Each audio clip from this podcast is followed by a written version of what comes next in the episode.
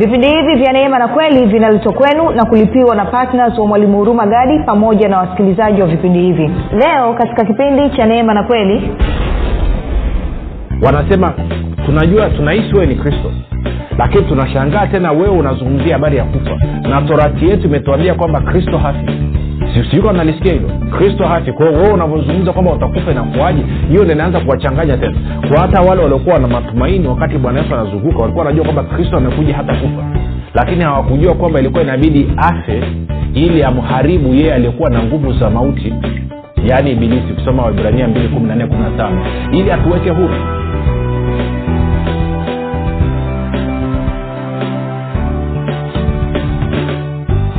pote pale ulipo rafiki ninakukaribisha katika mafundisho ya kristo kupitia vipindi vya neema na kweli. Jina langu naitwa huruma gadi.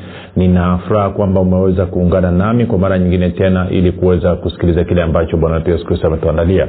Kumbuka tu mafundisho ya kristo yanakuja kwako kila siku muda na wakati kama huu yakiwa na lengo la kujenga na kuimarisha imani yako. Uo unanisikiliza ili uweze kukua na kufika katika cheo cha kimo cha utimilifu wa kristo. Kwa lugha nyingine ufike mahali uweze kufikiri kama kristo uweze kuzungumza kama kristo na uweze kutenda kama kristo.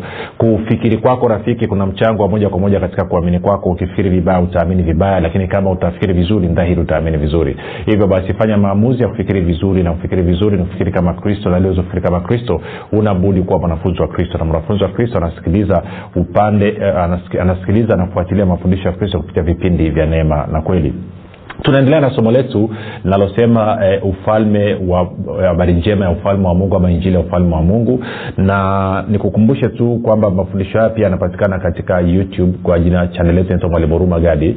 Na kwa maana hiyo basi kama ungependa kupata mafundisho kwa njia ya video uende pale. Kumbuka uh, kama katika somo hili la ufalme wa mungu ama habari njema ya ufalme wa mungu tunaenda nalo katika mwezi mzima.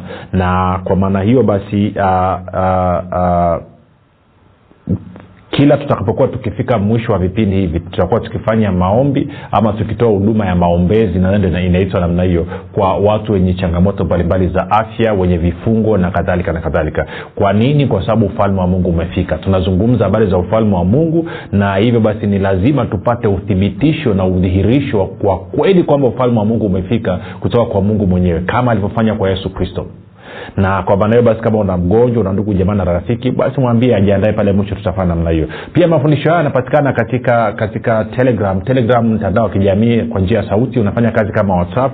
Kwao unaweza kwenda kwenye app store ukapakua application hiyo ya telegram alafu ukishapakua kuna grupu linaitwa mwanafunzi wa kristo. Utatumia ujumbe mfupi tu utasema niunge katika namba 789 nawe utaunganishwa. Natoa shukurani za dhati kwa mungu kwa ajili ya kwako wewe ambao umekuwa ukisikiliza na kufuatilia mafundisho ya kristo na kuhamasisha wengine kwa ajili ya kwako wewe ambao umekuwa ukifanya maombi kwa ajili ya wasaji vipindi vya neema na kweli na kwa ajili ya kwangu mii pamoja na timu yangu na wewe ambao umekuwa ukishiriki kuchangia gharama za kupeleka injili kwa njia ya redio. Na kama ambavyo nimesema uh, kipindi kilichopita na narudia tena tunataka tupanue wigo tena tuongeze redio kadhaa uh, ndani ya, ya, ya, ya mwezi unaokuja. Na kwa maana hiyo kama umekuwa haushiriki huko nyuma basi tunataka tu, tuongeze redio nyingine tatu. Kwa hiyo ningekuchagia kuchagiza uanze kushiriki katika kuchangia gharama za kupeleka injili ili na watu wengine nao waweze kufikiwa. Baada ya kusema hayo basi uh, uh, nataka tuendelee na somo letu ende kwenye matayo 9 uh, mstari wa 35 matayo 935 anasema naye yesu alikuwa akizunguka katika miji yote na vijiji akifundisha katika masinagogi yao na kuihubiri habari njema ya ufalme na kuponya magonjwa yote na udhaifu wa kila aina. Naye yesu alikuwa akizunguka katika miji yote na vijiji akifundisha katika masinagogi yao na kuhubiri ama kutangaza habari njema ya ufalme na kuponya magonjwa yote na udhaifu wa kila aina. Sasa tukatoka hapo tukaenda tukasoma kwenye wa, wa, marko moja kumi na nne E, nataka ni ku, tu, tuangalie swala la anasema hata baada ya yohana kutiwa gerezani yesu akaenda galilaya akihubiri habari njema ya mungu akisema wakati umetimia na ufalme wa mungu umefika tubuni na kuiamini njili anasema wakati umetimia. Kwao jana ama kipindi kilichopita tulikuwa tumeanza kuangalia hiyo sentensi wakati umetimia wakati umetimia. Sasa nikawa nimekupa historia kidogo ya taifa la israeli e, katika uhusiano wao na mungu. Mungu alikuwa ameahidi ujio wa ufalme wa mungu. Na ndio maana tukaona mafarisayo wanakwenda kumdadisidadisi bwana yesu wakitaka kujua kwamba je ufalme wa mungu umefika. Kwa sababu wao walikuwa wanajua kwamba ufalme wa mungu utakapokuja basi masihi atakuja na huyu masihi atakuwa ni mfalme. Lakini pia kuwa kuna dalili nyingine ya pili ambayo ni kwamba wafu watafufuliwa na dalili ya tatu ni mwagiko wa roho mtakatifu ahadi ya mwagiko wa roho mtakatifu. Kwao walau hizi ndo zilikuwa dalili tatu ambazo nataka kuzizungumzia katika somo hili ambayo taifa la israel walikuwa wanasubiria kwamba wakiona hayo basi watajua mamlaka na utawala wa shetani umefikia mwisho na mamlaka na utawala wa mungu umeanza hilo nataka likae vizuri. Kwa hiyo nikaanza tulianza kuangalia habari ya masihi kwamba kristo kristo ni masihi. Sasa kumbuka kwa kwa wayahudi wanazungumza kristo wanamwita mashiha. Sawa? Ambao si ndo tunaita masihi. Kwa kwa kwa kwa, kwa, kwa lugha ya kigiriki ama kiunani wanasema kristos ambako waingereza ama wazungu ndo wakapata neno christ. Alafu walipokuja kutuhubiria injili huku kwetu si tukapiga hapo kristo. Kwao kristo masihi yote ni sawa. Na of course utaona kwamba lugha yetu ya kiswahili ina maneno mengi sana ambayo yako pia kwenye lugha ya, ki, kiibrania na nasikitishwa sana siku hizi na wakalimani wetu hawapokei maneno ya, ya lugha nyingine tena. Baraza la kiswahili tanzania wanatunga maneno yao ajabu ajabu tu wanajua wenyewe wanachokifanya. Lakini wakati mimi nasoma shule ya msingi niliambiwa kiswahili kina maneno ya kuazima kwamba maneno ya, ya makabila mengine kwenye kibantu e, ukienda kwenye kwa mfano na mambo mengine mengi. Siku hizi inasikitisha kwamba kitu kimebuniwa sehemu fulani kikija kina jina wanatubadilishia. Mimi nadhani hiyo sio haki wala sio halali. Hayo ni maoni yangu. Unaweza ukakataa lakini ndo hivyo. Vinginevyo tutaanza na mchezo sasa. Fikiria wazungu nao waanza kusema kilimanjaro sio kilimanjaro. Waipe wa, wa, wa jina la huko. Kilimanjaro ni kilimanjaro. Na tanzania ni tanzania. Huwezi ukabadilisha jina la mtu. Siku ananyelewa kwao anyway tuiache hayo. Kwa hiyo anasema uh, uh, uh, walikuwa wanasubiria ujio wa kristo ambaye atakuwa ni mfalme wanasubiria kufufuliwa kwa wafu na wanasubiria habari za mwagiko wa roho mtakatifu. Sasa tende nikakuonyesha sehemu moja nikupe mfano mmojawapo kwa mfano kwenye luka luka ishiri na mbili no ishiri luka ishiri tatu luka ishirini na tatu mstari ule wa kwanza hadi wa pili. Hapo bwana yesu ameshakamatwa sasa anapelekwa kwa pilato anasema wakasimama mkutano wote wakampeleka kwa pilato yani wakampeleka bwana yesu kwa pilato. Wakaanza kumshtaki wakisema tumemwona huyu akipotosha taifa letu na kuwazuia watu wasimpe kaisari kodi akisema kwamba yeye mwenyewe ni kristo mfalme. Kwa hiyo utaona katika utaratibu na hata katika nabii zilizokuwa zikitoka kupitia kupitia daudi e, kwenye zaburi utaona kwamba alikuwa anazungumzia kwamba kristo ama masihi yeye ni mfalme. Kwa hiyo hizi walikuwa wanasubiria hilo. Kwao yesu alipokuja akianza kufanya ishara maajabu na miujiza minong'ono ikaanza. Je huyu sio sio sio masihi tunayemsubiria? Ambaye huyu masihi ni mwokozi wa ulimwengu. Je sio yeye? Sio yeye? Tunakwenda sawasawa. Kwa hiyo hiyo ilikuwa ni kiashiria. Sasa kwa hiyo kwa nini nilikuwa nimezungumza yote hayo? Na ndo maana sasa pia bwana yesu anapokuwa akifundisha naye pia alikuwa mara kwa mara anazungumzia habari ya kufufuliwa kwa wafu. Lakini pia sambamba na hilo kumbuka pia walikuwa wanajua kitu kimoja kwamba kristo atakapokuja huyu kristo hatakufa tena. Na huyu kristo atakapokuja mauti itaondolewa mauti itabatilishwa. Watu wataweza kuishi milele katika damu na ama katika mwili hapa duniani ndicho ambacho walikuwa nakisubiria unasema ah, wapi? Ndo hivyo ukweli. Kwa mfano tuende kwenye yohana. Yohana mlango wa kumi na mbili. Bwana yesu anazungumzia habari ya yeye kufa na kwa maana kuchukua hukumu ya ulimwengu mzima. Hasikia anasema msara thelathini na moja. Bwana yesu anasema hivi sasa hukumu ya ulimwengu huu ipo. Sasa mkuu wa ulimwengu huu atatupwa nje. Nani ni mkuu wa ulimwengu kwa wakati huo? Alikuwa ni ibilisi kaa nilivyokwambia ndo alikuwa mkuu wa ulimwengu. Atatupwa nje.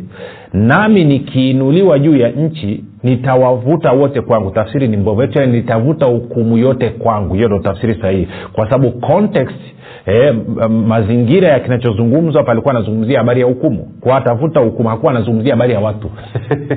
Kwa hiyo huwezi ukaingiza habari ya watu wakati alikuwa azungumzia watu alikuwa azungumzia habari ya hukumu. Angalia. Sasa hukumu ya ulimwengu ipo.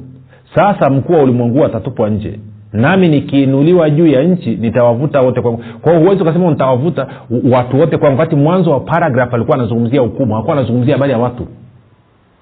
Kwa hiyo ni tafsiri nayo ni tafsiri ni mbovu. Kwa hiyo tafsiri kwamba nikiinuliwa nitavuta hukumu yote kwangu. Alafu thelathini na tatu anasema hivi aliyanena hayo akionyesha ni mauti gani atakayokufa sikia 34 basi mkutano wakamjibu sisi tumesikia katika torati ya kwamba kristo adumu hata milele nawe wasemaje ya kwamba imempasa mwana wa adamu kuinuliwa? Huyu mwana wa adamu ni nani? Si kwa hiyo wanasema tunajua tunahisi wewe ni kristo lakini tunashangaa tena wewe unazungumzia habari ya kufa. Na torati yetu imetuambia kwamba kristo hafi siuko nalisikia hilo kristo hafi. Kwao wewe unavyozungumza kwamba utakufa inakuaje hiyo ndo inaanza kuwachanganya tena. Kwa hata wale waliokuwa na matumaini wakati bwana yesu anazunguka walikuwa wanajua kwamba kristo amekuja hata kufa. Lakini hawakujua kwamba ilikuwa inabidi afe ili amharibu yeye aliyekuwa na nguvu za mauti yaani ibilisi kusoma waibrania mbili kumi na nne kumi na tano. Ili atuweke huru. Ilikuwa ni lazima apite kwenye mauti ili abatilishe mauti ili akomeshe nguvu za kifo ili aweze kutuweka si wanadamu huru kwa hiyo mwalimu unasemaje takiwa tuishi mda gani? Chagua. Ukitaka kuishi milele kama mungu alivyokusudia unaishi wapi? Katika damu na nyama hapa duniani. Ukitaka kufa kufa. Uamuzi ni wakwako si. Adamu naye aliambiwa achague uzima na mauti akachagua mauti akafa. Israel akaambia chagua uzima na mauti. Wakachagua mauti wakafa. Mimi na wewe leo hii kwa sababu ya kile ambacho bwana wetu yesu kristo amekifanya tunapewa uhuru wa kuchagua. Sasa sitaki kuzungumza upande huo huko tusie tukaanze siasa. Tuiachie hapo. Hiyo nachotaka kuonyesha tu ni kwamba kristo alipokuwa anakuja kwa sababu kufufuliwa kwa wafu pia ni uthibitisho kwamba mauti imeshindwa. Kwa hiyo ndio maana tunaona kwamba uh, baada ya siku ile bwana yesu anakufa of anafufuka. Ukisoma kwenye matayo ishiri na saba anasema miili ya watakatifu wengi ikafufuka ikatoka kaburini nao wakaonekana mjini ukienda kuanzia mstari wa hamsini matao ishiri saba mstari wa hamsini na nane mpaka hamsini na hamsini na nne pale. Kwahio ni vitu ambavyo vilikuwa vinatarajiwa. Ndio maana kwenye bibilia waandishi wanaotuandikia wanaotupa narration wanaotuandikia hadithi hii ama wanatu, wanatuletea nini ripoti hizi kuna vitu walikuwa wanaviingiza makusudi kwa sababu ya matarajio ya taifa la israeli sawasawa na mungu ambavyo alikuwa ameahidi. Tunakwenda sawasawa na of course pointi ya mwisho kama nilivyokuwa nimezungumza ni habari ya mwagiko wa roho mtakatifu. Kwao siku ya pentekoste roho mtakatifu akamwagika. Siku roho mtakatifu akamwagika petro akasema hili ni lile liloneno na nabii yoeli. Kwao akaanza kuhubiri na hapo hapo akaunganisha anaanza kuzungumzia habari ya wafufuliwa anazungumzia kwamba yesu amefufuka. Kuthibitisha kwamba sio tu kwamba huyu ndiye kristo lakini pia kuthibitisha kwamba kipindi cha utawala wa ufalme wa mungu umefika ndio maana wafu wamefufuliwa. Na kwamba roho mtakatifu amemwaga ni uthibitisho kwamba ufalme wa mungu umefika. Na kwaona sasa tuko katika mamlaka na utawala wa mungu. Sasa nadhani nimeweka utangulizi wa kutosha. Yako mengine mengi tungeweza kuzungumza lakini sioni kama yatatusaidia yata kwa sasa hivi ama yatakusaidia kwa sasa hivi. Baada ya kusema hayo sasa swali ambalo nimekuwa nikiuliza watu kwa miaka mingi ama, nirudi nyuma kidogo. Wakati bwana yesu amenitoa baa sasa ulitolewa baa? Kumbe weza nitolewa wapi? Najua ulitokea kanisani. Mimi niliokotwa baa. Kwa hiyo ndoa namshukuru bwana yesu mpaka kesho. Na nilikuwa niko bize napiga konyagi yangu nasubiria kufa. Kwao pia ukisimama sahivi ukaanza kunishambulia mimi unishambulia unamshambulia huyo alinikota jalalani akaniweka ni mtumishi wake anyway nakumbuka nilivyoanza kwenda makanisani hiyo ni mwaka elfu mbili na tisa sasa. Of course nilikuwa na kiu na shauku ya kumjua mungu. Na kwenye dhehebu mojawapo ambalo lilikuwepo ilikuwa siku ya jumamosi wana kawaida ya watu kwenda kushuhudia. Kwa wale ambao mko kwenye madarasa yale mafundisho mnafundishwa e, itikadi za dhehebu lile kwamba jumamosi walikuwa wanasema kwamba watu waende wakashuhudie na nakumbuka wazi kabisa nikauliza wachungaji waandamizi waliokuwepo pale wamepewa hiyo kazi ya kusimamia. Nikasema jamani tunakwenda kushuhudia nini?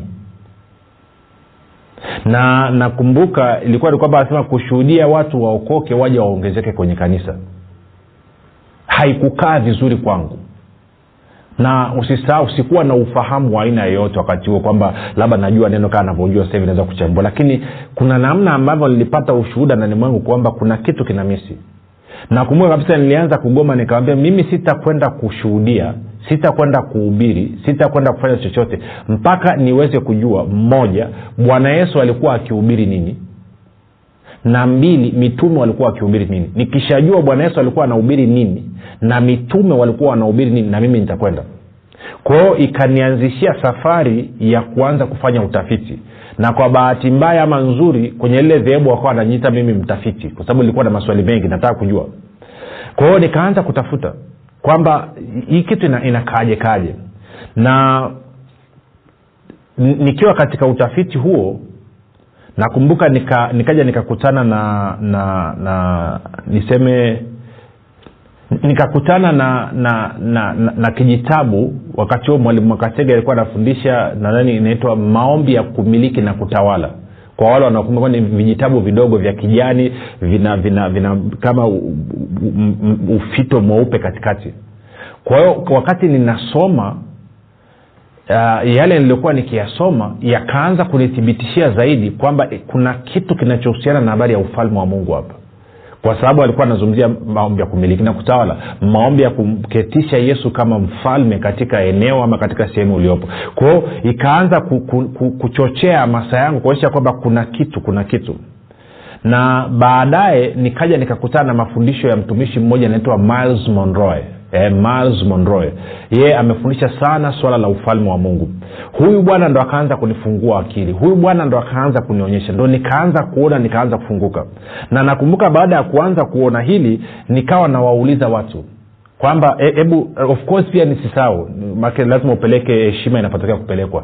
Pia wakati mwalimu mwakasege anafundisha hayo uh, maombi ya kumketisha yesu kama mfalme pia naye alifundisha kwamba kusudi la yesu kuja duniani lilikuwa ni nini na akazungumza nikapata mambo mengi sana pia yanahusiana swala la ufalme. Of course yakwenda ndani lakini alinipa picha pia. Kwao kuchanganya alichokuwa akizungumza mwalimu mwakasege nikachanganya na alichokuwa akizungumza mars monroe. Nilivyochanganya haya wakawa wamenianzishia safari sasa ya kuanza kupata picha kamili ya kile ambacho mungu alikusudia ama kile ambacho kilisababisha yesu kristo akaja hapa duniani na kwa maana hiyo nikaanza ni, ni kufuatilia. Kwao baadhi ya mambo ambayo nitakushirikisha sasa hivi ni mambo ambayo pia nilijifunza kwa mwalimu wakasege mambo ambayo nilijifunza kwa miles monroe na mambo mengine ambayo roho mtakatifu amenifundisha mwenyewe. Kwao tunashirikishana tu ndomana nikwambia nami ni mwanafunzi kwao tunajifunza tunayaangalia. Kwa nilisema niliweke hilo wazi. Maanake unapojifunza kwa mtu kuwa muungwana kubali kwamba umejifunza kwa fulani.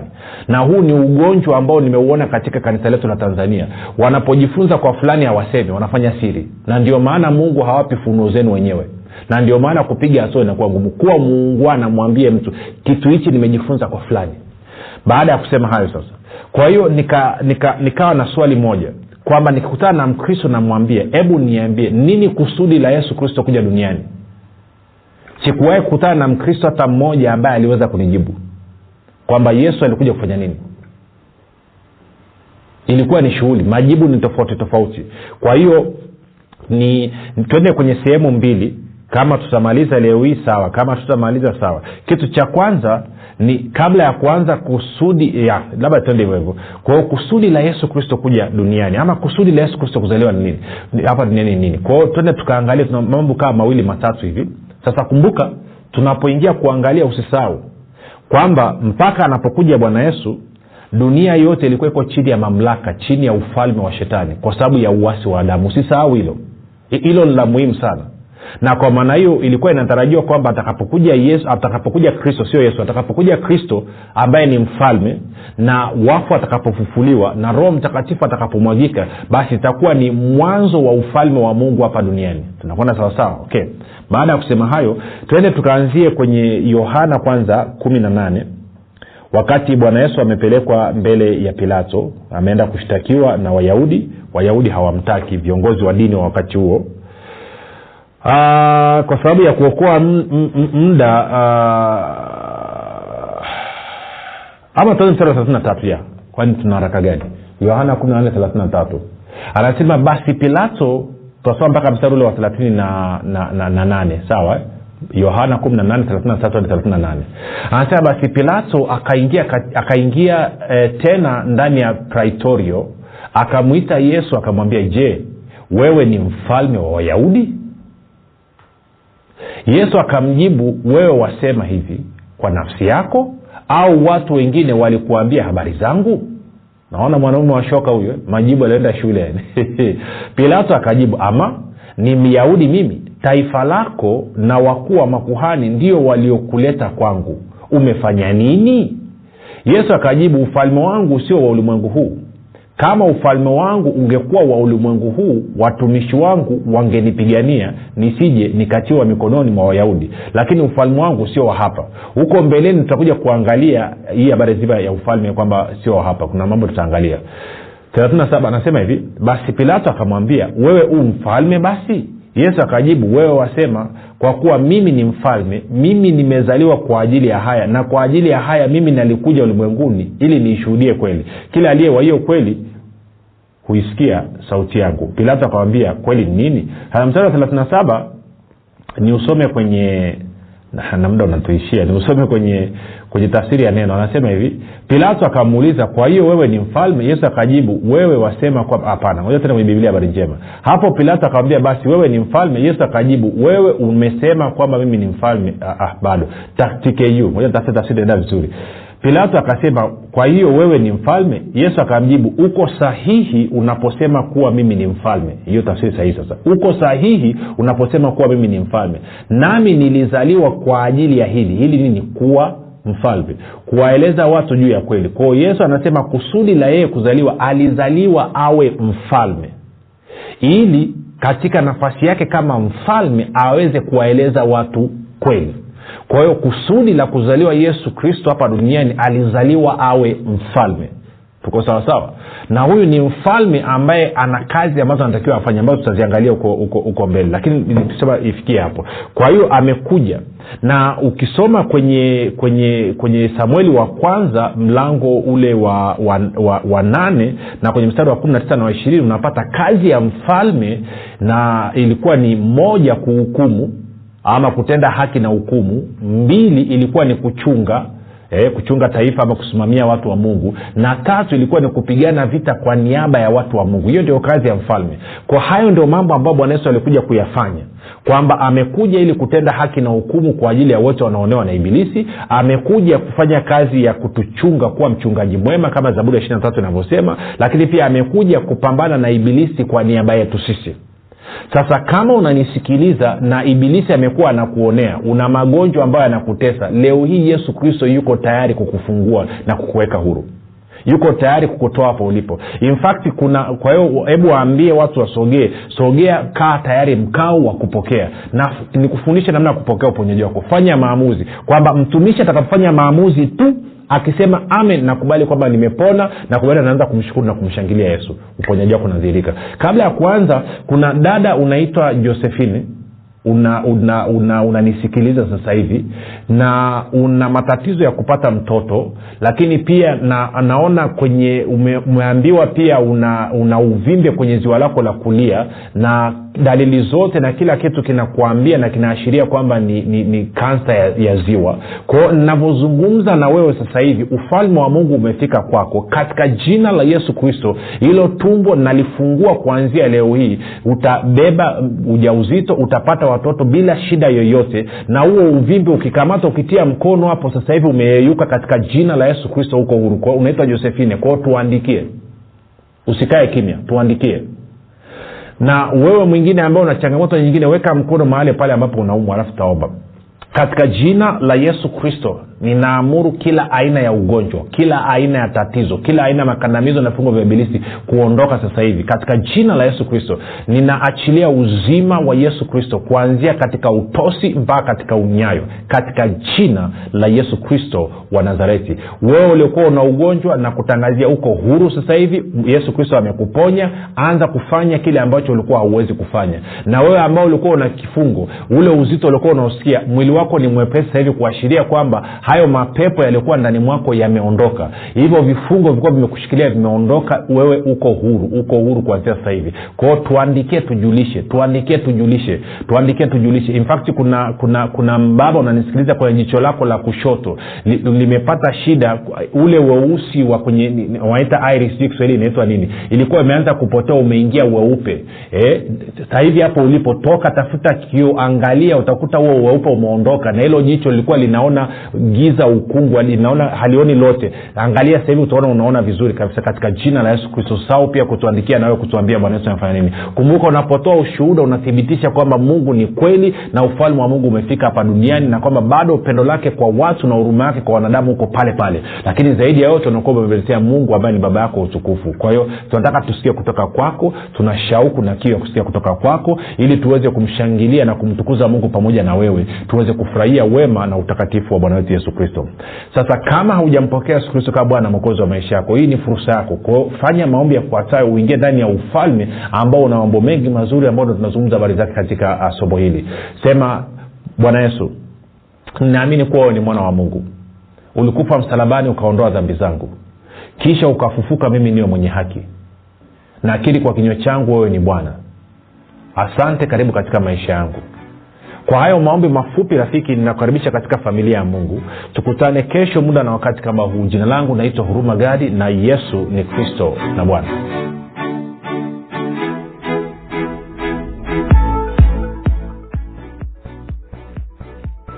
piga simu sasa kuweka oda ya kitabu kipya cha mwalimu huruma gadi kinachoitwa imani makini. Kitakachotoka tarehe kumi na nane mwezi wa saba mwaka elfu mbili na ishirina moja. Watakaoweka oda kabla ya tarehe kumi na nane mwezi wa saba mwaka elfu mbili na ishirina moja watanunua kitabu hiki cha imani makini kwa shilingi elfu ishirini na tano badala ya elfu thelathini. Ili kuweka oda yako piga simu sasa. sifuri saba nane tisa tano sifuri sifuri mbili nne mbili au sifuri sita saba tatu tano sifuri sifuri mbili nne mbili au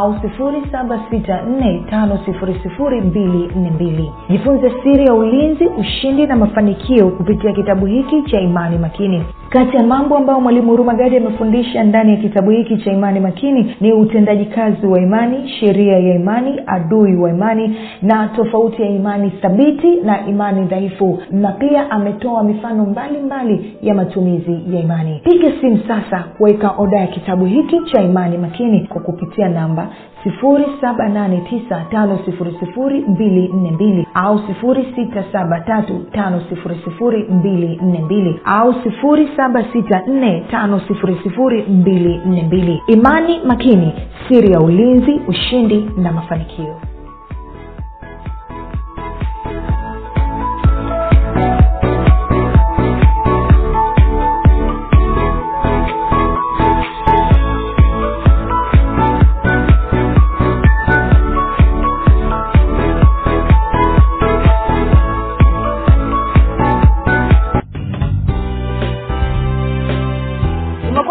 umekuwa kipindi cha neema na kweli kutoka kwa mwalimu huruma gadi. Usiache kumfolo katika facebook instagram na twitter kwa jina la mwalimu huruma gadi. Pamoja na kusubscribe katika youtube channel ya mwalimu huruma gadi kwa mafundisho zaidi. Kwa maswali ama maombezi tupigie simu namba 7645242 au 673500242